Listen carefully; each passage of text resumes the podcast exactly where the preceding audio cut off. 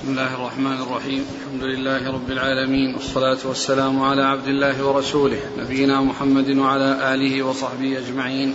أما بعد فيقول أمير المؤمنين في الحديث أبو عبد الله محمد بن إسماعيل البخاري رحمه الله تعالى يقول في كتابه الجامع الصحيح باب المكث بين السجدتين. قال حدثنا أبو النعمان قال حدثنا حماد عن أيوب عن أبي قلابة أن مالك بن الحويرث رضي الله عنه قال لأصحابه ألا أنبئكم صلاة رسول الله صلى الله عليه وعلى آله وسلم؟ قال وذاك في غير حين صلاة. فقام ثم ركع فكبر ثم رفع رأسه فقام هنية ثم سجد ثم رفع رأسه هنية فصلى صلاة عمرو بن سلمة رضي الله عنه شيخنا هذا قال أيوب كان يفعل شيئا لم أرهم يفعلونه كان يقعد في الثالثة والرابعة. قال فأتينا النبي صلى الله عليه وسلم فأقمنا عنده فقال لو رجعتم إلى أهليكم صلوا صلاة كذا في حين كذا صلوا صلاة كذا في حين كذا فإذا حضرت الصلاة فليؤذن أحدكم وليؤمكم أكبركم. بسم الله الرحمن الرحيم. الحمد لله رب العالمين وصلى الله وسلم وبارك على عبده ورسوله نبينا محمد وعلى آله وأصحابه أجمعين. يقول الإمام البخاري رحمه الله باب مقدار المكث باب المكث بين السجدتين. باب المكث بين السجدتين. أي آه، حصول آه، مكث بين السجدتين يكون به الإنسان جالسا بين السجدتين وهذا من أركان الصلاة التي لا بد منها ولكن الواجب في ذلك هو ما يحصل به الاستقرار والاطمئنان في الجلوس بعد السجود كما جاء في حديث المسيء قال ثم اسجد آه، حتى تطمئن ثم ارفع حتى تعتدل جالسا. حتى تعتدل جالسا. فالواجب هو أي مكث يحصل به الاستقرار والثبوت بين السجدتين. وما زاد على ذلك فهو مستحب. وما زاد على ذلك فهو مستحب. وورد حديث مالك بن الحويرث رضي الله عنه من أجل قوله ثم رفع يعني من السجود وجلس هنية. يعني آه مكثا يعني آه آه مكثا يعني ليس بالطويل ففيه ثبوت أو إثبات يعني هذا المكث وهو ركن من أركان الصلاة وكما قلت يتأتى ذلك بحصول الاستقرار والاطمئنان في الجلوس بحيث يكون استقر جالسا ثم وما زاد على ذلك فإنه من المستحب. وأورد حديث مالك بن حويرث رضي الله عنه قال ألا, ألا أنبئكم بصلاة رسول الله صلى الله عليه وسلم؟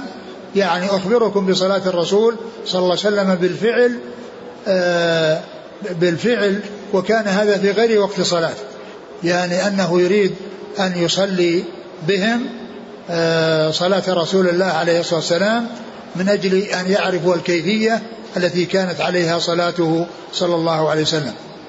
وقوله لا أنبئكم بصلاة الرسول عليه الصلاة والسلام هذا يدلنا على اهتمام الصحابة رضي الله عنهم وعنايتهم بتبليغ السنن والحرص على إبلاغها للناس وأنهم يجتهدون في ذلك بل يطلبون من الناس أو من, غيرهم أن يقتدي أن يعرف صلاة رسول الله عليه الصلاة والسلام وذلك بالهيئة التي يفعلونها أمامهم. ففعل مالك بن الحويرث رضي الله عنه دال على اهتمام الصحابة وعنايتهم بتبليغ السنن وأنهم هم الذين يقدمون على ذلك من غير أن يطلب منهم وذلك حرصا منهم على إبلاغ سنة الرسول صلى الله عليه وسلم وبيان آه، صلاته عليه الصلاة والسلام. وهو الذي جاء عنه أنه روى عن النبي قال صلوا كما رأيتم يصلي صلوا كما رأيتموني يصلي. فأراد أن يبين لهم صلاة رسول الله عليه الصلاة والسلام بالفعل حتى يقتدوا وحتى حتى يعرفوها وحتى يفعلوها. و وقال وكان هذا في غير وقت صلاة. يعني ليس ليست هذه صلاة مفروضة. يعني بحيث أنه يصلي بهم صلاة مفروضة وإنما هذه صلاة يعني نافلة من أجل أن يعلمهم صلاة رسول الله صلى الله عليه وسلم. ومن المعلوم أن أن أن الصلوات المفروضة لها أوقات معينة آآ تؤدى فيها الصلوات المفروضة. والشيء الذي ليس محلا لصلاة مفروضة بالاتفاق هو ما بين طلوع الشمس إلى الزوال فإن هذا ليس وقتا من أوقات الصلاة. لأن أوقات الصلاة يعني من من الزوال إلى الغروب هذا للظهر والعصر. ومن الغروب إلى طلوع الفجر هذا للمغرب والعشاء. على خلاف بين العلماء في آخر وقت صلاة العشاء هل هو نصف الليل أو أنه يمتد إلى إلى أن يأتي وقت صلاة الفجر. ولكن الشيء الذي لا إشكال فيه والذي هو محل إجماع أنه ليس وقتا للصلاة ما بين طلوع الفجر طلوع الشمس إلى إلى زوال الشمس. فإن هذا وقت يقع بين بين هذه يعني بين طلوع الشمس وبين وبين زوالها هذا ليس محلا لصلاة مفروضة. ليس محلا لصلاة مفروضة ولكنه محل لصلاة الضحى التي رغب فيها رسول الله صلى الله عليه وسلم وجاء في أحاديث من قوله وفعله عليه الصلاة والسلام أنه كان يؤدي هذه الصلاة وأنه كان يصليها. علم ألا أنبئكم؟ ألا أنبئكم صلاة رسول الله صلى الله عليه وسلم؟ قال وذاك في غير حين صلاة. آه النبأ النبأ والخبر بينهما يعني عموم وخصوص فالخبر أعم والنبأ أخص. النبأ أخص ولهذا يقال النبأ يطلق على ما له خطب وشأن. يعني يطلق على ما كان من الأخبار له أهمية وله شأن. فالخبر عام والنبأ خاص أي أنه أخص من, من النبأ أخص من الخبر. قال لا أنبئكم؟ يعني معنى هذا أنه هذا محل اهتمام وعناية وحرص على إخبارهم بهذا الأمر العظيم الذي هو صفة صلاة رسول الله صلى الله عليه وسلم. ألا أنبئكم بصلاة رسول الله صلى الله عليه وسلم؟ قال وذاك في غير حين صلاة. وذلك في غير حين صلاة يعني ليس من أوقات في, في وقت من أوقات الصلاة أو ليس في ليس وقتا تصلى فيه الصلاة المفروضة.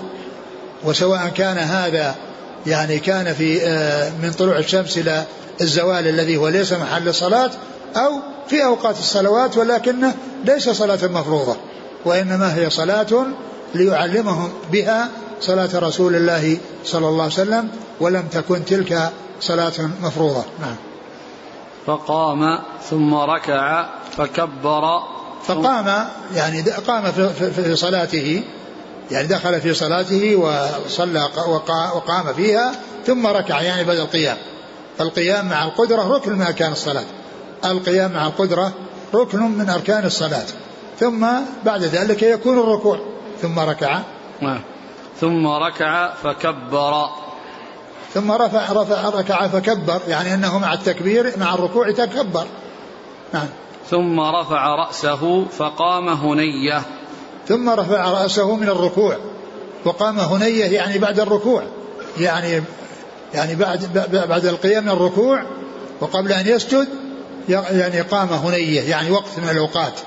يعني وقت ومعلوم أن الواجب في ذلك كما هو في في الجلسة بين هو بأن يستتم قائما وأن يثبت قائما وأن يستقر في قيامه يعني بحيث آه يقف وقوفا يعني ويثبت في وقوفه فيكون بذلك أدى الواجب. وأما الاستحباب الأمر المستحب هو التطويل أو الإطالة التي تكون فيه. نعم. ثم سجد. نعم. ثم رفع رأسه هنية. ثم رفع رأسه هنية وهذا محل الشاهد الترجمة المكت بين السجدتين. يعني أنه لا بد من المكت بين السجدتين. لا بد من المكت بين السجدتين وهناك أمر واجب لا بد منه وهو حصول المكت والاستقرار فيه والثبوت فيه وما زاد على ذلك فهو مستحب. نعم. فصلى صلاة عمرو بن سلمة شيخنا هذا. يعني صلى صلاة يعني كان عمرو بن سلمة صلاته التي يصليها بهم هي يعني مثل صلاة هذه الصلاة التي صلاها بهم آه، مالك بن الحويرث رضي الله عنه. قال أيوب كان يفعل شيئا لم أرهم يفعلونه كان يقعد في الثالثة والرابعة. كان يعني يفعل شيئا لم أرهم يفعلونه. كان يقعد في الثالثة والرابعة وفي بعض النسخ أو الثالثة أو الرابعة. والمقصود من ذلك جلسة الاستراحة التي تكون بعد الثالثة. وأما بعد الرابعة فليس بعدها إلا الجلوس التشهد. قال الحافظ بن حجر إن المقصود أنه في الثالثة يعني بعدها أو الرابعة قبلها. يعني معناه أن حصل شك. هل قال يعني في الثالثة أي بعدها أو في الرابعة أي قبلها. لأن جلسة الاستراحة تكون بعد الثالثة وقبل الرابعة. تكون بعد الثالثة وقبل الرابعة. وهذا إنما هو في أحد الموضعين لجلسة الاستراحة. لأن جلسة الاستراحة كما سيأتي في حديث آخر تكون في وتر من الصلاة. تكون في وتر من الصلاة. يعني بعد الأولى وبعد الثالثة. بعد الأولى في أي صلاة سواء كانت آه، يعني آه، رباعية أو ثلاثية أو ثنائية وكانت من من من من من, من صلوات النوافل يعني هذه آه، هذه بعد الثانية. يعني بعد وتر الوتر هو في الصلاة يعني الأولى والثالثة. فبعد الأولى يعني يجلس للاستراحة وبعد الثالثة يجلس للاستراحة وبعد الثالثة إنما تكون في الرباعية. بعد الثالثة لا تكون إلا في الرباعية وبعد الأولى تكون في جميع الصلوات المفروضة المفروضات والمستحبات بعد الأولى تكون في جميع الصلوات سواء كانت مفروضة أو مستحبة.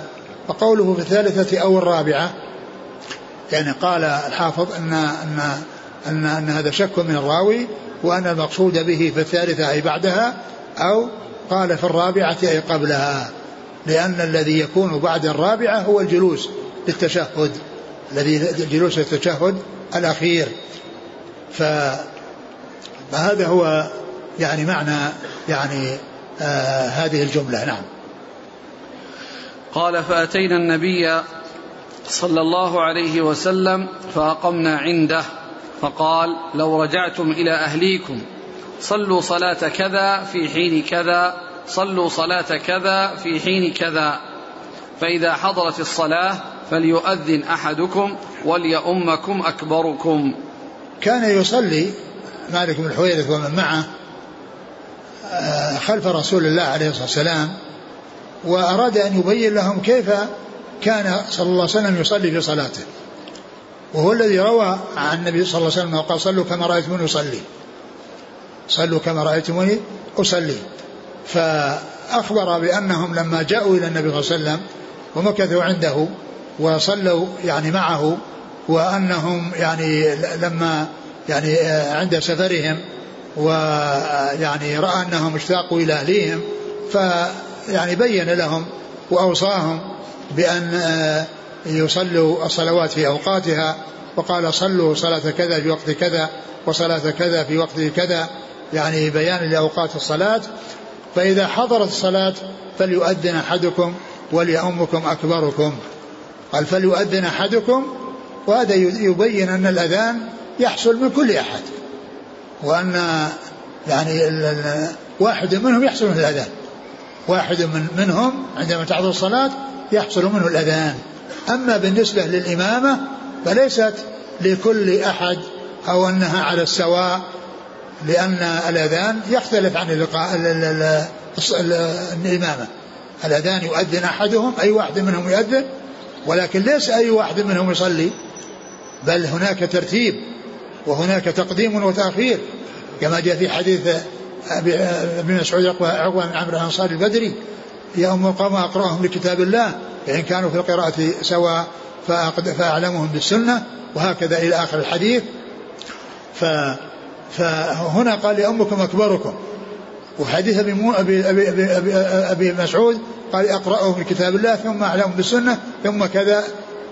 ولكن الرسول في حديث مالك بن حويرث قال أكبركم لأنهم يعني كانوا متقاربين ومتماثلين فأراد أن أكبرهم هو الذي يؤمهم لأن معلوماتهم في السنة ومعلوماتهم من الرسول متفقة لأنهم اجتمعوا عند النبي صلى الله عليه وسلم وحضروا صلاته وصلوا معه وتلقوا ما تلقوا في وقت واحد ثم إن الرسول صلى الله عليه وسلم علمهم وأخبرهم فصاروا متماثلين.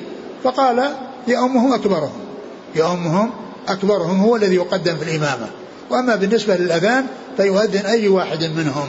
ولهذا قال فليؤذن أحدكم وليأمكم أكبركم. فإذا يعني كون الرسول صلى الله عليه وسلم قال يأمكم أكبركم لا يتنافى مع قول الرسول عليه السلام يأمكم أقرأهم لكتاب الله. لأن هؤلاء كانوا متماثلين في القراءة متماثلين في التحصيل لأنهم جاءوا ومكثوا عند النبي صلى الله عليه وسلم أيام واستووا في التعلم وفي الأخذ عنه صلى الله عليه وسلم فصار التمييز للكبر لأن ما قبل الكبر هم متساوون فيه أو ما دون الكبر متساوون فيه يساوون في في المكث عند النبي صلى الله عليه وسلم. وفي التعلم منه وفي مشاهدة صلاته وسماع أقواله وكذلك أيضا في آه، وصيته التي أوصاهم بها حيث قال فإذا جاء وقت الصلاة فصلوا وقت الصلاة كذا في وقت كذا وصلاة كذا في وقت كذا. فإذا يعني جاء وقت الصلاة فليأمكم فليؤذن أحدكم وليأمكم أكبركم. إذا لا تنافي بين حديث أبي مسعود وحديث مالك بن الحويرث يعني حديث مسعود مبني على الناس المتفاوتين. عندما يجتمعون وبعضهم أعلم من بعض وبعضهم أقرأ من بعض وأما هؤلاء فإنهم آه، تساووا في الحضور إلى النبي صلى الله عليه وسلم وفي الأخذ عنه وفي مشاهدة صلاته وفي سماع حديثه فكانوا متساويين. إذا صار الحكم في حقهم يرجع فيه إلى الكبر يرجع فيه إلى الكبر نعم. قال حدثنا أبو النعمان محمد بن الفضل. عن حماد. حماد بن زيد. عن أيوب.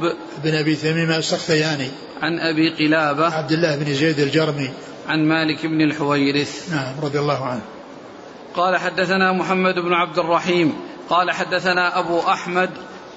محمد بن عبد الله الزبيري. قال حدثنا مسعر عن الحكم. عن عبد الرحمن بن أبي ليلى عن البراء رضي الله عنه أنه قال كان سجود النبي صلى الله عليه وسلم وركوعه وقعوده بين السجدتين قريبا من السواء. ثم ذكر حديث البراء رضي الله عنه أن أن أن سجود رسول الله صلى الله عليه وسلم وركوعه نعم وقعوده بين ركوعه وقعوده بين السجدتين قريب من السواء. يعني أن مقدار الركوع ومقدار السجود ومقدار المكث بين السجدتين هذا شيء متقارب. قريب من التساوي وقريب من التماثل يعني أن هذه أشياء متماثلة. مقدار الركوع مقدار السجود مقدار الجلوس بين السجدتين. ومحل الشاهد هنا الجلوس بين السجدتين. الجلوس بين السجدتين لأن الترجمة المكث بين السجدتين. المكث بين السجدتين. فهذا يعني فيه أنه أنها قريب من السواء. نعم. قال حدثنا محمد بن عبد الرحيم. محمد بن الرحيم يلقب صاعقة. محمد بن عبد الرحيم لقبه صاعقة. عن أبي أحمد محمد بن عبد الله الزبيري. نعم. عن مسعر. مسعر بن كدام. عن الحكم. ومسعر بن كدام ممن وصف بأنه أمير المؤمنين في الحديث. لأن الوصف بأمير المؤمنين في الحديث يعني أطلق على جماعة. منهم مسعر ومنهم الثوري. ومنهم إسحاق بن راهوية ومنهم البخاري ومنهم الدار قطني. نعم. عن الحكم. الحكم بن عتيبة الكندي.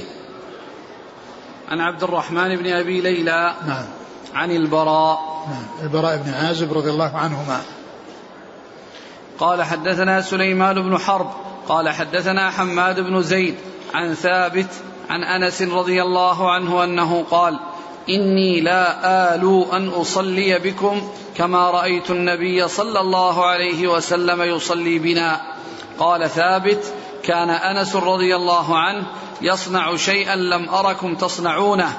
كان إذا رفع رأسه من الركوع قام حتى يقول القائل قد نسي وبين السجدتين حتى يقول القائل قد نسي.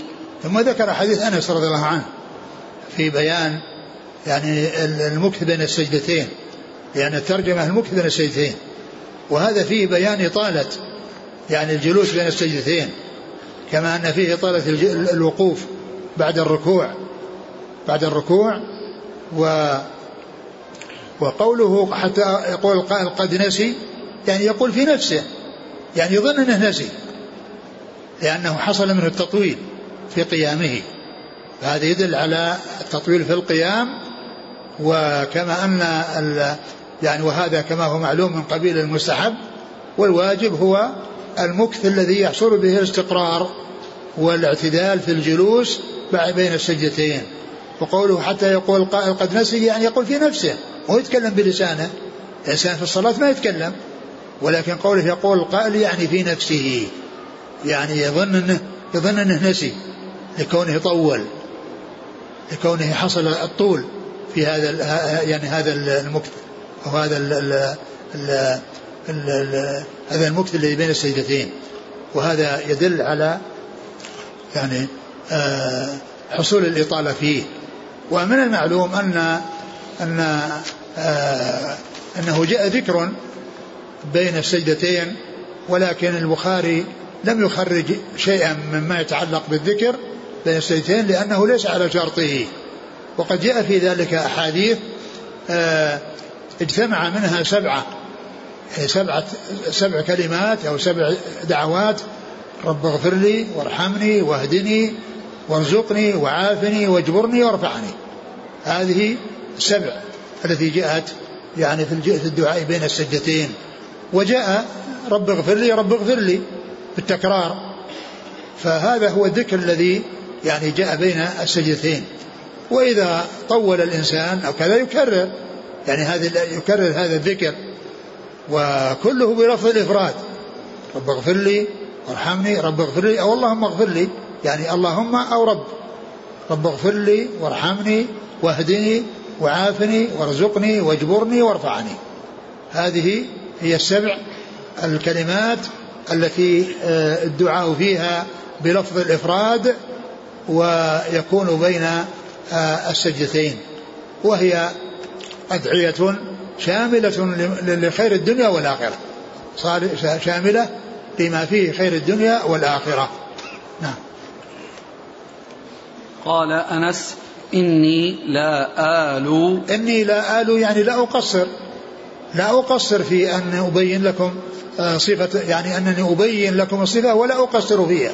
لا آل يعني لا أقصر في بيان آه، كيفية صلاة رسول الله صلى الله عليه وسلم. قال حدثنا سليمان بن حرب. نعم. عن حماد بن زيد عن ثابت. ثابت بن أسلم البناني. عن أنس. رضي الله عنه. وهذا رباعي. هذا من الأحاديث الرباعية عند البخاري وهي كثيرة. وعنده ثلاثيات آه، بالتكرار تصل إلى 22 وبدون تكرار تصل إلى 16 16 بدون تكرار و22 بدون بالتكرار. وهي ثلاثية فيها صحابي وتابعي وتابع تابعي. يعني الثلاثة التي في الإسناد بين البخاري وبين رسول الله صلى الله عليه وسلم الصحابي والتابعي وتابع التابعي. والإمام البخاري رحمه الله توفي سنة 256 256 وهو يروي عن عن عن أتباع التابعين. يروي عن أتباع التابعين والأحاديث الثلاثية هي من روايته عن أتباع التابعين. نعم. قال رحمه الله تعالى باب لا يفترش ذراعيه في السجود.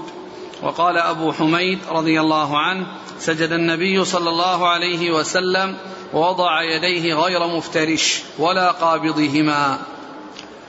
قال حدثنا نعم. ثم ذكر باب باب باب, باب لا يفترش ذراعيه في السجود. باب لا يفترش ذراعيه في السجود. باب لا يفترش ذراعيه في السجود. هذا في بيان كيفية السجود. وكيفية يعني ما تكون عليه اليد. في حال السجود. وذلك أن أن الإنسان يضع كفيه على الأرض وأصابعه متجهة إلى القبلة ويعني يرفع ذراعيه. يرفع ذراعيه فلا يبسطهما في الأرض. لا يبسط ذراعيه في الأرض. يكون افتراش مثل افتراش الكلب. لأن الكلب يعني يفترش ذراعيه. والسجود يعني يكون بوضع الكفين على الأرض ورفع ورفع يعني المرفقين مع المجافاة يعني ف لا يفترش لا يفترش الذراعين. لا يفترش الذراعين وإنما يرفعهما. يعني بدون إلصاق بجنبه وبدون آه، افتراش على الأرض. وإنما يكون بالمجافاة يكون بالمجافاة بحيث تتمكن الأرض اليدين من السجود والثبوت عليها ولا يكون يسجد بعضه على بعض يعني يعني يعتمد على على يعني آه، يديه تعتمد على رجليه على فخذيه وإنما تكون مع المجافاة باب باب. لا يفترش ذراعيه في السجود. نعم باب لا يفترش ذراعيه في السجود. وهذه يعني من الهيئات التي هي يعني نهي عنها في الصلاة وهي مشابهة الحيوانات يعني عدة مواضع. جاءت في السنة فيها النهي عن مشابهة الحيوانات في هيئاتها ومنها قروك البعير ومنها التفات الثعلب ومنها افتراش الكلب ومنها يعني تحريك اليدين عند عند السلام. يعني مواضع. يعني بعض أهل العلم ذكرها في هي ستة ذكرها في بيتين من الشعر. نعم. وقال أبو حميد سجد النبي صلى الله عليه وسلم ووضع يديه غير مفترش ولا قابضهما. وذكر هذا الحديث المعلق عن أبي حميد وهو قد جاء عنده موصولا في مواضع أخرى ولكنه هنا ذكره معلق وأشار يعني ذكر ما يتعلق بالترجمة وهو أنه آه أنه قال إيش؟ وضع يديه غير مفترش. وضع يديه على الأرض. غير مفترش؟ ولا قابضهما. غير مفترش ذراعيه ولا قابضهما. فسر القبض بأنه يعني آه يعني يسجد عليها وهي مقبوضة وإنما يسجد على الكفين وهي مبسوطة ليست مقبوضة. وفسر بأيضا بالإلصاق بإلصاق الذراع بالفخذ وإنما فيه مجافاة وكل منهما مطلوب. فالإنسان يعني لا يضع يديه مقبوضة الكفين ليست مقبوضة وإنما مبسوطة وأصابعها متجهة إلى القبلة و و والذراعان أيضا كذلك يعني غير يعني مقبوضة يعني بأن ألصقها بجنبه أو ألصقها بفخذه وإنما مع المجافاة. نعم. قال حدثنا محمد بن بشار قال حدثنا محمد بن جعفر قال حدثنا شعبة قال سمعت قتادة عن أنس بن مالك رضي الله عنه عن النبي صلى الله عليه وعلى آله وسلم أنه قال اعتدلوا في السجود ولا يبسط أحدكم ذراعيهم بساط الكلب. ثم ذكر هذا الحديث عن عن عن أنس, عن أنس رضي الله عنه. أن النبي صلى الله عليه وسلم قال اعتدلوا في السجود. اعتدلوا في السجود يعني بحيث يعني يكون الإنسان آه يعني كل عضو من أعضائه يعني يناله نصيبه من الاعتماد ويعتمد على يديه وعلى ركبتيه وعلى رجليه وعلى جبهته مع أنفه على الأرض. فهذا هو الاعتدال في السجود بأن يعطي كل يعني آه كل جزء من الأجزاء التي يكون عليها السجود حقها. وإذا إذا لم يفعل يعني مثل يعني هذه الهيئة فإنه لا يكون آه، أعطاها حقها إذا كان مفترش يعني معناها الأرض اليدين مثل الذراع كلها مبسوطة على الأرض. ما في اعتماد على اليدين. ما في اعتماد على اليدين. ف فيعني كل عضو يعني يكون عليه اعتماد. واليدين إذا كانت وضعت على الهيئة التي جاءت عن رسول الله صلى الله عليه وسلم يكون الإنسان معتمدا عليها. معتمدا عليها كما يعتمد على ركبتيه وكما يعتمد على رجليه وكما يعتمد على جبهته وأنفه في في في, في سجوده. قال اعتدلوا في السجود ولا ولا يبسط أحدكم ذراعيه انبساط الكلب. ولا يبسط أحدكم ذراعيه انبساط الكلب يعني الذي هو افتراش الذراعين. لأن الكلب يعني يفترش ذراعيه ويجعلهما على الأرض. فالمصلي نهي أن تكون أن يكون على هذه الهيئه وهذه الهيئة يعني فيها كسل فيها خمول يعني بحيث الإنسان يركب بعضه على بعض يركب بعضه على بعض. والسجود يكون بالاعتدال بين أن يعني يلصق يعني فخذيه بساقيه ويعني ذراعيه بفخذيه أو بطنه على على فخذيه فيكون يعني بعض راكب على بعض. هذه هيئة فيها خمول وكسل. ولهذا جاء في الحديث عن ابن عمر ذكره البخاري في صحيحه قال قال الرجل لعلك من الذين يسجدون على أوراكهم لعلك من الذين يفتدون على أوراكهم يعني معناه أنه يركب بعضه بعض. ثم أيضا هناك شيء يقابل هذا. بعض الناس يعني يحصل منه مبالغة. إذا سجد يعني يمتد ويكون يعني يعني يعني آه، كأنه يكاد أن ينبطح. يعني من من من, من امتداده. والحق وسط بين هذا وهذا. فلا يفعل مثل هذا الفعل ولا يفعل فعل الكسالى الذي يركب بعضه على بعض. نعم. قال حدثنا محمد بن بشار.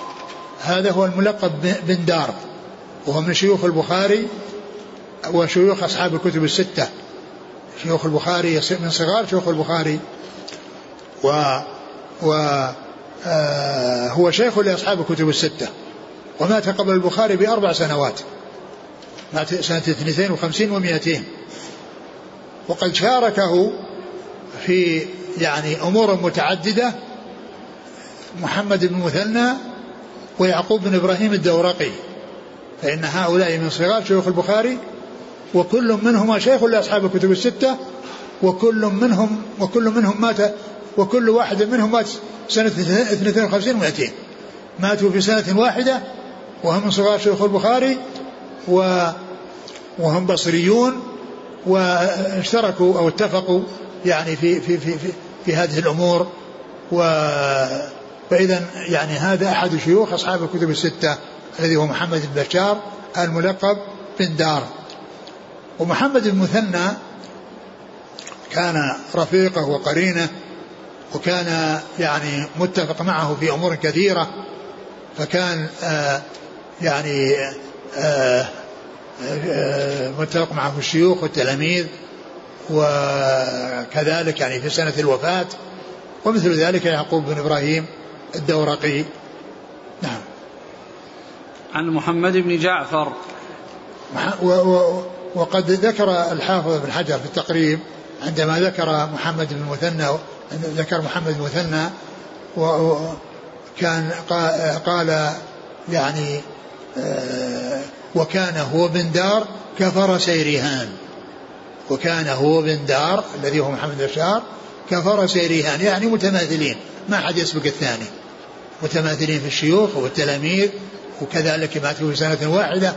نعم. عن محمد بن جعفر. محمد بن جعفر الملقب غندر. عن شعبة. شعبة بن الحجاج الواسطي وهو ممن وصف بأنه أمير المؤمنين في الحديث. عن قتادة. قتادة بن دعامة السدوسي البصري. عن أنس بن مالك. أنس بن مالك رضي الله عنه. وهذا الحديث يعني إسناده كلهم يعني يعني بالتحديث والسماع إلا بين قتادة وأنس. وقتادة مدلس. وقتادة مدلس. لكن الحديث من رواية شعبة عنه وشعبة لا يروي عن شيوخه المدلسين إلا ما أمن تدليسهم فيه. ثم أيضا الحديث عند الترمذي فيه تصريح آه، قتادة آه، بالسماع من أنس. يعني فيكون الحديث يعني يعني فيه السماع وفيه الاتصال يعني وفيه التحديث لأن الذين قبل قتادة كل واحد يقول حدثني فلان قال حدثني فلان وأحدهم قال سمعت شعبة قال سمعت شعبة قال سمعت قتادة. نعم. نعم. وأنس قال عن كما هنا ولكنه صرح بالتحديث في رواية الترمذي وفي سنن في جامع الترمذي. وأيضا أمر آخر وهو أنه من رواية شعبة وشعبة لا يروي عن شيوخ المدلسين إلا ما أمن تدليسهم فيه. نعم. قال رحمه الله تعالى باب من استوى قاعدا في وتر من صلاته ثم نهض. قال حدثنا محمد بن الصباح. قال أخبرنا هشيم. قال أخبرنا خالد الحذاء عن أبي قلابة. قال أخبرنا مالك بن الحويرث رضي مالك بن الحويرث الليثي رضي الله عنه أنه رأى النبي صلى الله عليه وسلم يصلي فإذا كان في وتر من صلاته لم ينهض حتى يستوي قاعدا. ثم ذكر قال باب. باب من استوى قاعدا في وتر من صلاته. باب من استوى قاعدا في وتر من صلاته. ثم هذا نهض. ثم نهض. هذه جلسة هذا هذا الذي في جلسة الاستراحة يعني في الموضعين. الموضع الأول الذي بعد الركعة الأولى الأولى والموضع الثاني الذي بعد الثالثة. يعني في وتر يعني بعد الوتر. يعني بعد الوتر والوتر هو الأولى والثالثة. الأولى في أي صلاة ثنائية أو ثلاثية أو رباعية أو نافلة والموضع الثاني بعد الثالثة. وهذا إنما يكون في الرباعية فقط لا يكون إلا في الرباعية. يعني في الصلوات الرباعية يكون فيها هذه الجلسة. فقال من, من, آه، استوى قاعدا في وتر من صلاته يعني بعد الوتر من الصلاة. وهذه تسمى جلسة وهي جلسة خفيفة ليس فيها دعاء وليس فيها إطالة جلوس وإنما هي يعني حصول كون الإنسان يقوم إلى يقوم إلى هذا عن عن جلوس لا عن سجود. الفرق بين جلسة الاستراحة وغيرها أن من يقول بجلسة الاستراحة يقول يقوم إلى الركعة الثانية أو الرابعة عن جلوس. وأما القول الآخر يقوم عن سجود يعني يقوم السجود على طول يمشي يقف. وأما جلسة الاستراحة فإنه يكون عن جلوس. يعني يقوم عن جلوس و وبدونها يقوم عن سجود. يعني من حين سجوده يقوم رأسا ما في جلوس. وعلى أن الجلوس فإنه يقوم عن جلوس. وهي جلسة خفيفة قصيرة جدا ليس فيها ذكر وليس فيها دعاء وإنما جاءت في حديث مالك بن حويرث رضي الله تعالى عنه في بيان صفة صلاة رسول الله صلى الله عليه وسلم. وقد اختلف العلماء في هذه الجلسة منهم من قال باستحبابها ومنهم من قال بعدم ذلك وأن ومنهم من قال إن الرسول صلى الله عليه وسلم قالها لما كبر فعلها لما كبر وأن ولكن آآ آآ الأظهر أنها سنة وأنها مشروعة لأن آه، لأنها ثبت فيها السنة عن رسول الله عليه الصلاة والسلام. والأصل هو الاقتداء بالرسول عليه الصلاة والسلام الاقتداء بالرسول عليه الصلاة والسلام ولهذا وبين لهم صفة صلاة رسول الله صلى الله عليه وسلم ومنها جلسة الاستراحة هذه. نعم. قال حدثنا محمد بن الصباح نعم. عن هشيم هشيم بن بشير الواسطي. عن خالد الحذاء. نعم خالد بن خالد بن مهران الحذاء. عن أبي قلابة. الحذاء هذا لقب لقب يعني المتبادر من الحذاء أنه يصنع الأحذية أو يبيع الأحذية. هذا هو المتبادر. والنسبة ليست لا, لا إلى هذا ولا إلى هذا. قيل وإنما كان يجالس الحذائين يجلس عند الحذائين فقيل له الحذاء. وهذه يقولون نسبة إلى غير ما يسبق إلى الذهن النسبة قد تكون لشيء يسبق إلى الذهن وهذا هو الغالب وتكون لشيء لا يسبق إلى الذهن لا يسبق إلى الذهن المعنى هذا. فكونه يعني يجلس عند الحذائين لا يسبق للذهن أنه يقال حذاء وإنما يقال حذاء للحذاء الذي يصنع الأحذية أو يبيع الأحذية وفي الغالب الذي يصنع الأحذية هذا اللي قال الحذاء. ولكن هذه نسبة إلى غير ما يسبق إلى الذهن مثل يزيد بن صهيب الفقير. الفقير المتوذر الذهن إنه فقير ما عنده ما عنده مال. ولكنه المقصود به كان يشكو فقار ظهره. كان يشكو فقار ظهره فقيل له الفقير. نسبة إلى فقار الظهر. هذه لا يتبادر للذهن هذا المعنى. ليس من المتبادل للذهن يتبادل للذهن الفقر الذي هو ضد الغنى وكذلك الحذاء الذي يتبادل للذهن أنه يصنع الاحذيه أما يكون يجلس عند الحذائين ويقال الحذاء هذا لا يسبق إلى الذهن. نعم. عن أبي قلابة عن مالك بن الحويرث الليثي. نعم. قال رحمه الله تعالى باب كيف يعتمد على الأرض إذا قام من الركعة. قال حدثنا معل بن أسد قال حدثنا وهيب عن أيوب عن أبي قلابة قال جاءنا مالك بن الحويرث رضي الله عنه فصلى بنا في مسجدنا هذا فقال إني لأصلي بكم وما أريد الصلاة ولكن أريد أن أريكم كيف رأيت النبي صلى الله عليه وسلم يصلي. قال أيوب فقلت لأبي قلابة وكيف كانت صلاته؟ قال مثل صلاة شيخنا هذا يعني عمرو بن عمرو بن سلمة رضي الله عنه. قال أيوب وكان ذلك الشيخ يتم التكبير وإذا رفع رأسه عن السجدة الثانية جلس واعتمد على الأرض ثم قام. وهذا يعني يتعلق بجلسة الاستراحة أيضا. يعني حديث مالك بن الحويرث أتى به يعني من أجل انه قول اعتمد على الأرض ثم قام. اعتمد على الأرض ثم قام. يعني أتى به من أجل القيام ومن أجل يعني كيف يفعل إذا قام. فقال يعتمد على الأرض يعني إذا قام. فمن العلماء من فسر نعم. ترجمة جعلها بالاستفهام. كيف يعتمد على الأرض إذا نعم. قام من الركعة؟ كيف يعتمد على الأرض إذا قام من الركعة؟ يعني ترجمة مطلقة. كيف يعتمد على الأرض؟ منهم من فسرها بأن المقصود من ذلك أنه يعتمد على يديه عندما يقوم من من من الجلوس يعني من من هذه الجلسة الاستراحة. ويعني فمنهم من فسرها بأن أنه يعتمد على يديه. فقال إيش الحديث؟ لفظ الحديث. قال جاءنا مالك بن حيث. آخر الحديث. آخره قال أيوب وكان ذلك الشيخ يتم التكبير وإذا رفع رأسه عن السجدة الثانية جلس واعتمد على الأرض ثم قام. نعم جلس يعني للاستراحة واعتمد على الأرض يعني في جلوسه ثم قام. نعم. قال حدثنا معل بن أسد نعم. عن وهيب وهيب بن خالد. عن أيوب عن أبي قلابة عن مالك بن الحويرث. نعم. آه، قوله وكان ذلك الشيخ يتم التكبير. يتم التكبير يعني إنه يعني آه، يظهر منه التكبير أو إنه يعني يأتي بالتكبير. يعني إنه يعني أنه يعني يجهر به. يعني بعض يعني بعض الناس كانوا يعني لا يجهرون به فقال يتمه يعني يأتي به ويجهر به. نعم.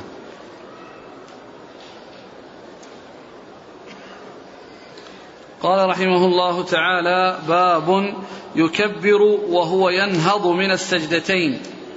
وكان ابن الزبير رضي الله عنه يكبر في نهضته. قال حدثنا يحيى بن صالح قال حدثنا فليح بن سليمان عن سعيد بن الحارث قال صلى لنا أبو سعيد رضي الله عنه فجهر بالتكبير حين رفع رأسه من السجود وحين سجد وحين رفع وحين قام من الركعتين وقال هكذا رأيت النبي صلى الله عليه وسلم. باب يكبر وهو ينهض من السجدتين وكان ابن الزبير يكبر في نهضته. قال حدثنا يحيى بن صالح قال حدثنا فريح بن سليمان عن سعيد بن الحارث قال صلى لنا أبو سعيد رضي الله عنه فجهر بالتكبير حين رفع رأسه من السجود وحين سجد وحين رفع وحين قام من الركعتين. وقال هكذا رأيت النبي صلى الله عليه وسلم. باب. كيف باب يكبر وهو ينهض من السجدتين. يعني هذا فيه ذكر التكبير والتكبير يكون في جميع الانتقالات في الصلاة إلا في موضع واحد وهو من من الركوع إلى القيام بعد الركوع فإنه يقول سمع الله لمن حمده. يعني جميع الانتقالات تكون بالله أكبر. يعني تكون بالله دخول في الصلاة بالله أكبر وعند الركوع يقول الله أكبر وعند السجود يقول الله أكبر وعند الرفع من السجود يقول الله أكبر وعند السجد الثاني يقول الله أكبر وعند القيام من السجد الثاني يقول الله أكبر. ولا وليس هناك شيء غير الله أكبر إلا في موضع واحد وهو عند القيام من الركوع فإنه يقول سمع الله لمن حمده. أنه يقول سمع الله لمن حمده. فكان وكان يجهر يعني في الركوع يعني سواء في السرية أو الجهرية في تكبيرات الانتقال وكذلك سمع الله لمن حمده فإنه يجهر بها في جميع في جميع الصلوات. قال كان كان الباب يكبر وهو ينهض من السجدتين. يكبر وهو ينهض من السجدتين. يعني أنه آه، يحصل من التكبير عند النهوض. لكن هل هل هو يعني من السجدة يعني إلى القيام أو أنه يعني يكون بين الركنين؟ الأصل أن أن التكبير يؤتى به بين الركنين. يعني عندما يكون الإنسان يعني يركع عندما يهوي للركوع يقول الله أكبر. يهوي للركوع يقول الله أكبر. عندما يرفع يقول سمع الله حمده. عندما يهوي للسجود يقول الله أكبر. عندما يرفع السجود يقول الله أكبر. يعني معناه أنه بين الركنين يؤتى به يعني بالتكبير يعني بين الركنين. نعم. قال إيه. لكن المراد أحسن الله إليك السجدتين ركعتين ولا السجود؟ السجدتين في كل ركعة. كل ركعة يعني السجدتين كما هو معلوم فيه رفع من من من من, من السجدة الأولى وكذلك رفع من السجدة الثانية. الرفع من السجدة الثانية إما لجلوس أو لقيام. إما لجلوس التشهد أو لقيام يعني للركعة الثانية. وعلى القول بجلسة الاستراحة يعني كما وهو, وهو صحيح ثابت في السنة يعني فالذي يبدو والله أعلم أنه عندما ينهض يعني عندما ينهض من ال من ال من ال من, ال من الجلوس من الاستراحة فإنه يكبر يعني حتى يعني يكون بين الركنين. وأيضا يعني حتى يعني آآ آآ لو كبر يعني بعد السجود مباشرة يعني في جلسة الاستراحة فإنهم هم يقومون فيسبقون الإمام. يترتب على ذلك سبق سبقهم للإمام في حال قيامهم. فإذا كان يعني بدون استراحة الأمر واضح ما في إشكال. يعني لأنه من القيام من من السجود إلى إلى أن يقف. هذا انتقال للركن. وأما على جلسة الاستراحة ففيه يعني هذه الفجوة أو هذه الجلسة القصيرة. نعم. يعني السجدتين لو حملت على المراد بها الركعتين.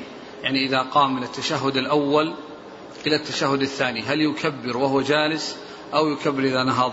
باب يكبر وهو ينهض من السجدتين يعني من الركعتين. له وجه؟ لا ما يعني هو هو يقوم إذا إذا قام من السجدة الثانية للقيام فإنه يقوم. ما في جلسة استراحة بعد الثانية. لا هو الآن هل يكبر بعدما ينتهي من التشهد؟ أو يكبر إذا بدأ ينهض ليقوم للثالثة. لا وإذا كان بعد التشهد إذا كان في التشهد إيه؟ عند القيام عندما يقوم إلى الثالثة. لأنها يعني من حين من حين يعني آه لكن هذا ما يستقيم يعني كونه المقصود به الركعتين. يعني من أنه يكبر عندما يقوم من ال إذا كان المقصود كان سجدتين. ولا لا؟ نعم. سجدتين. فيعني معنى ذلك إن هذا يكون بعد بعد الثانية بعد بعد الثانية وبعد الثالثة. وأما يعني فيما يتعلق بعد الثانية في تشهد وبعد الرابعة في تشهد معناه إنه يعني عندما ينهض عندما يقوم من جلوسه للتشهد الأول وجلوسه للتشهد الثاني. لأنه يكون بين بين الركنين. إلا أن التشهد الأول ليس ركن وإنما هو واجب. الحافظ بن حجر وبالنسبة للتشهد الأخير معلوم أن ال أن, أن, أن يعني ال أن ما فيه إلا بالنسبة للركع القيام للجلوس. القيام للجلوس بالنسبة للتشهد. ليس في قيام. أو أو نهوض من من السجود إلى الجلوس. أو نهوض من السجود إلى القيام. نعم. حافظ بن حجر قال باب يكبر وهو ينهض من السجدتين. نعم. ذهب أكثر العلماء إلى أن المصلي يشرع في التكبير أو غيره عند ابتداء الخفض. يعني غيره يعني سمع الله لمن حمده. يعني ما في غير التكبير إلا سمع الله لمن حمده. عند؟ عند ابتداء الخفض أو الرفع. هذا هو. عند ابتداء الخفض أو الرفع. الخفض إذا كان من من القيام للسجود. أو من القيام للركوع أو الرفع يعني من من من من, من الركوع يقول سمع الله حمده وعند من من السجدتين يقول الله أكبر عندما يجلس بين السجدتين وعندما يقوم من من من السجدة الأولى يقول الله أكبر ويجلس ثم إذا هوى للسجدة الثانية يقول الله أكبر يعني معناه بين الركنين بين الركنين التكبير بين الركنين. إلا أنه اختلف عن مالك في القيام إلى الثالثة من التشهد الأول. فروى في الموطأ عن أبي هريرة وابن عمر وغيرهما أنهم كانوا يكبرون في حال قيامهم. وروى ابن وهب عنه أن التكبير بعد الاستواء أولى. يعني بعد الاستواء قائما. بعد أن يستوي قائما. نعم وفي المدونة وهو, وهو بين الركنين يعني بين ال يعني طبعا الأول ليس ركن وإنما هو واجب اللي هو التشهد الأول. نعم. وفي المدونة لا يكبر حتى يستوي قائما. ووجهه بعض أتباعه بأن تكبير الافتتاح يقع بعد القيام فينبغي أن يكون هذا نظيره من حيث أن الصلاة من حيث إن الصلاة فرضت أولا ركعتين. ثم زيدت الرباعية فيكون افتتاح المزيد كافتتاح المزيد عليه. وكان ينبغي لصاحب هذا الكلام أن يستحب رفع اليدين حينئذ لتكمل المناسبة ولا قائل منهم به. الذين يقولون بهذا الكلام لا يقولون بالرفع من من من الجلوس من التشهد الأول لأنه ثبت أن رفع اليدين يعني عند التكبير يعني مع, مع عند القيام من التشهد الأول. ثبت عن رسول الله عليه الصلاة والسلام. فيعني كان يعني يقول هل الذين قالوا هذا عليهم أن يفعلوا هذا وهم لا يقولون بهذا. لا يقولون برفع اليدين. نعم. ثم قال وأما مقصود الباب فالمشهور عن أبي هريرة أنه كان يكبر حين يقوم ولا يؤخره حتى يستوي قائما كما تقدم عن الموطأ. يعني إنه يعني حتى يستوي قائما عن الموطأ لأنه هو يستوي قائما. إيه، ولكنه يقول عند القيام اللي هو بين الركنين. من الثانية من التشهد. نعم. لأن الذي مر التشهد نعم, نعم. آه. من التشهد كذا الخيرة إذا كان بعد الثانية وبعد نعم. وأما ما تقدم في باب ما يقول الإمام ومن خلفه من حديثه بلفظ وإذا قام من السجدتين قال الله أكبر فيحمل على أن المعنى إذا شرع في القيام. هذا هو. قال الزين بن المنير أجرى البخاري الترجمة وأثر ابن الزبير مجرى التبيين لحديثي الباب. لأنهما ليسا صريحين في ان ابتداء التكبير يكون مع أول النهوض. وقال ابن رشيد في هذه الترجمة إشكال لأنه ترجم فيما مضى باب التكبير إذا قام من السجود وأورد فيه حديث ابن عباس وأبي هريرة. وفيهما التنصيص على أنه يكبر في حالة النهوض وهو الذي اقتضته هذه الترجمة فكان ظاهرهما التكرار ويحمل قوله من السجدتين على أنه أراد من الركعتين لأن الركعة تسمى سجدة مجازا ثم استبعده ثم رجح أن المراد بهذه الترجمة بيان محل التكبير حين ينهض من السجدة الثانية بأنه إذا قعد على الوتر يكون تكبيره في الرفع إلى القعود ولا يؤخره إلى ما بعد القعود. ويتوجه ذلك بأن الترجمتين اللتين قبله فيهما بيان الجلوس ثم بيان الاعتماد فبين في هذه الثالثة محل التكبير بين محل التكبير. انتهى ملخصا. ويحتمل أن يكون مراده بقوله من السجدتين ما هو أعم من ذلك.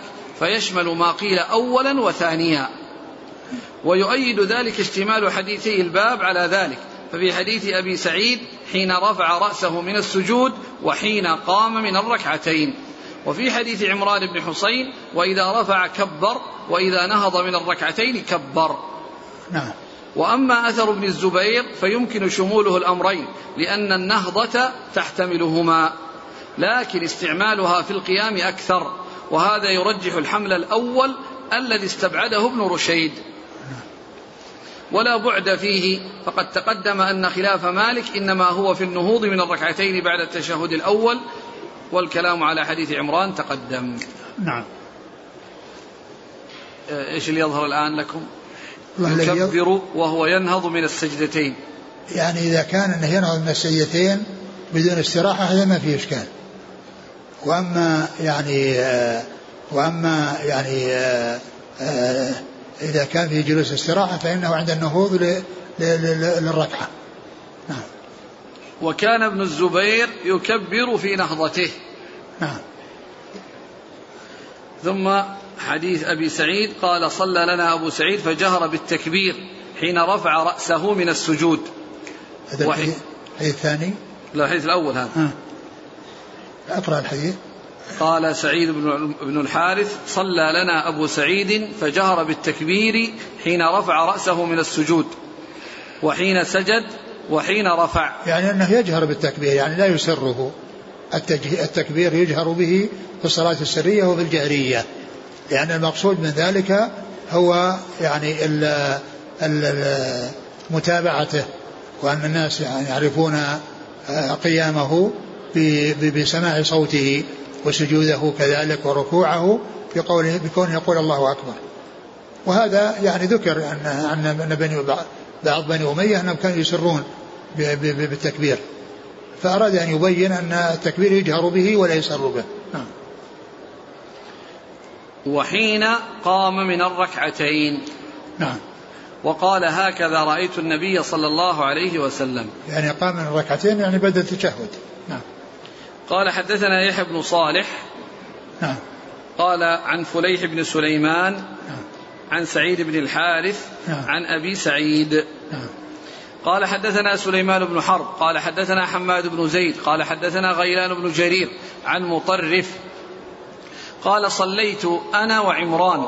قال حدثنا سليمان بن حرب قال حدثنا حماد بن زيد قال حدثنا غيلان بن جرير عن مطرف قال صليت أنا وعمران صلاة خلف علي بن أبي طالب رضي الله عنه فكان إذا سجد كبر وإذا رفع كبر وإذا نهض من الركعتين كبر فلما سلم أخذ عمران بيدي فقال لقد صلى بنا هذا صلاة محمد صلى الله عليه وسلم أو قال لقد ذكرني هذا صلاة محمد صلى الله عليه وسلم.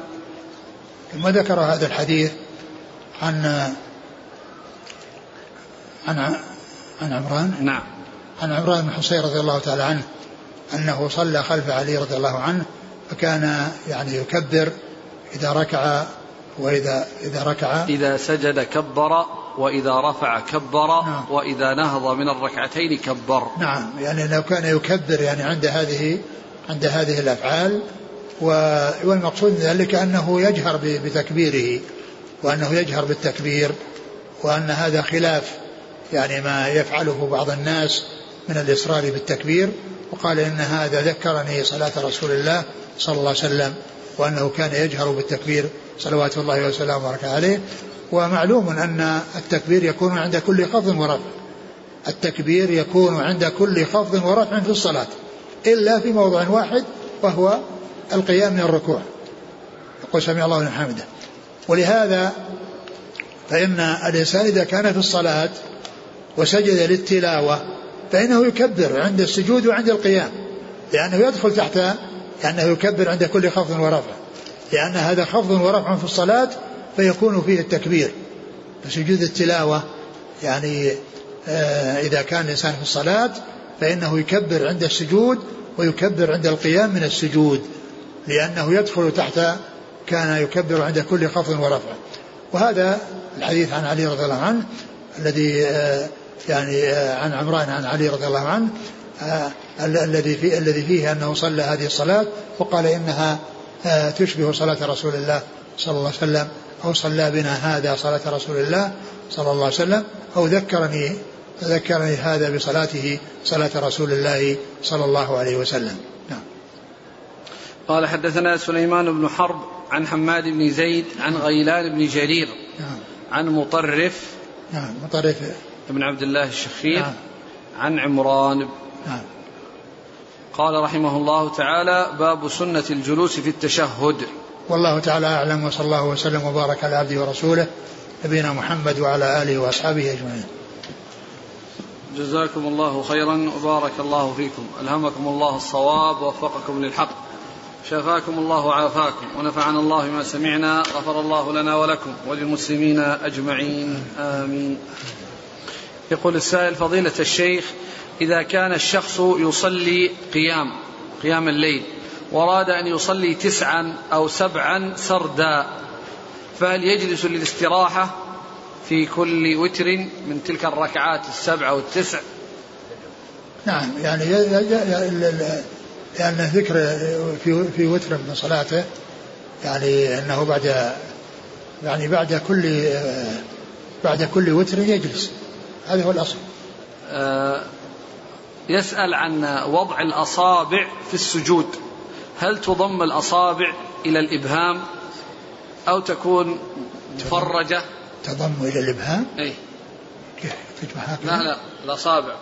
تضم إلى الإبهام ولا الإبهام بعيد والأربعة لا بعيد. يعني يعني ما ما يفرقها يبعدها وإنما يعني آه، يعني تكون يعني كلها متجهة إلى القبلة سواء الإبهام أو الأصابع الأخرى.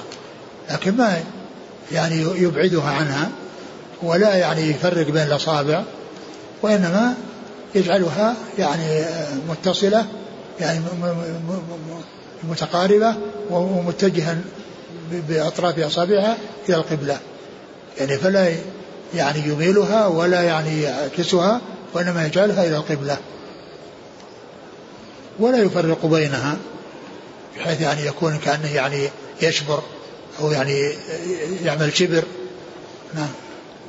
الحديث الذي مر كان ركوعه وسجوده وجلسته من السجدتين قريبة من السواء.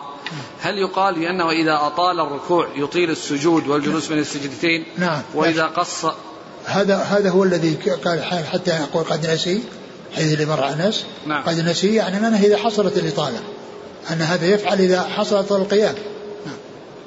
إذا أطال في القيام يطيل؟ يطيل في هذا بحسبه لا ب يعني لأن ما يكون مثل القيام وإنما يكون يعني هذه الأشياء متماثلة التي هي السجود والركوع والجلسة بين السجدتين والرفع من الركوع. يقول آه، عند الاعتماد على اليدين في القيام من الوتر من الركعة إلى الثانية آه، هل تكون اليدين مقبوضة كما ورد كأنه يعجن أم تكون ببسط الكف والاعتماد على الراحة؟ الأمر في ذلك واسع. الأمر في ذلك واسع. يعني سواء يعني يعني فعل يعني معتمدا على الراحة أو معتمدا على يعني آه، أطراف الأصابع أو يعني آه، يكون على على على هيئة أن يكون يعني يصير آه، أصول أصابعه أنها على الأرض. كل هذا يعني يمكن أن يفعل الإنسان. يقول آه البعض ينصح الإمام بأن يؤخر التكبير تكبيرة الانتقال إلى نهاية الركن حتى لا يكون هناك مسابقة من المؤمنين أو موافقة. ما تؤخر إلى أن يكون الإنسان قائم. ولكنه يعني بين يعني عند النهوض مثل ما مر. عندما ينهض يعني يبدأ وينتهي عند عند القيام. لأن يا شيخ أن بعض الأئمة إذا كان كبير السن أو صاع يعني ذو لحم يتأخر. المأمومين يسبقونه. إذا كبر وهو في بداية الانحناء قد يسبقونه. يسجدون قبله بعد لأنه إنسان يعني هو إذا انقطع صوته الذي لا يراه يعني ينتقل إذا انقطع صوته. وأما الذي يراه فإنه يعني عندما يراه يعني آه، مثل مثل ما مر في الحديث أنهم إذا صلوا آه، أنهم يصلون مع النبي صلى الله عليه وسلم وأنه إذا قال سمع الله لمن حمده لم يحني أحد منا ظهره حتى يسجد الرسول على على بجبهته على الأرض. حتى يسجد الرسول بجبهته على الأرض. آخر سؤال يقول هذا من أمريكا.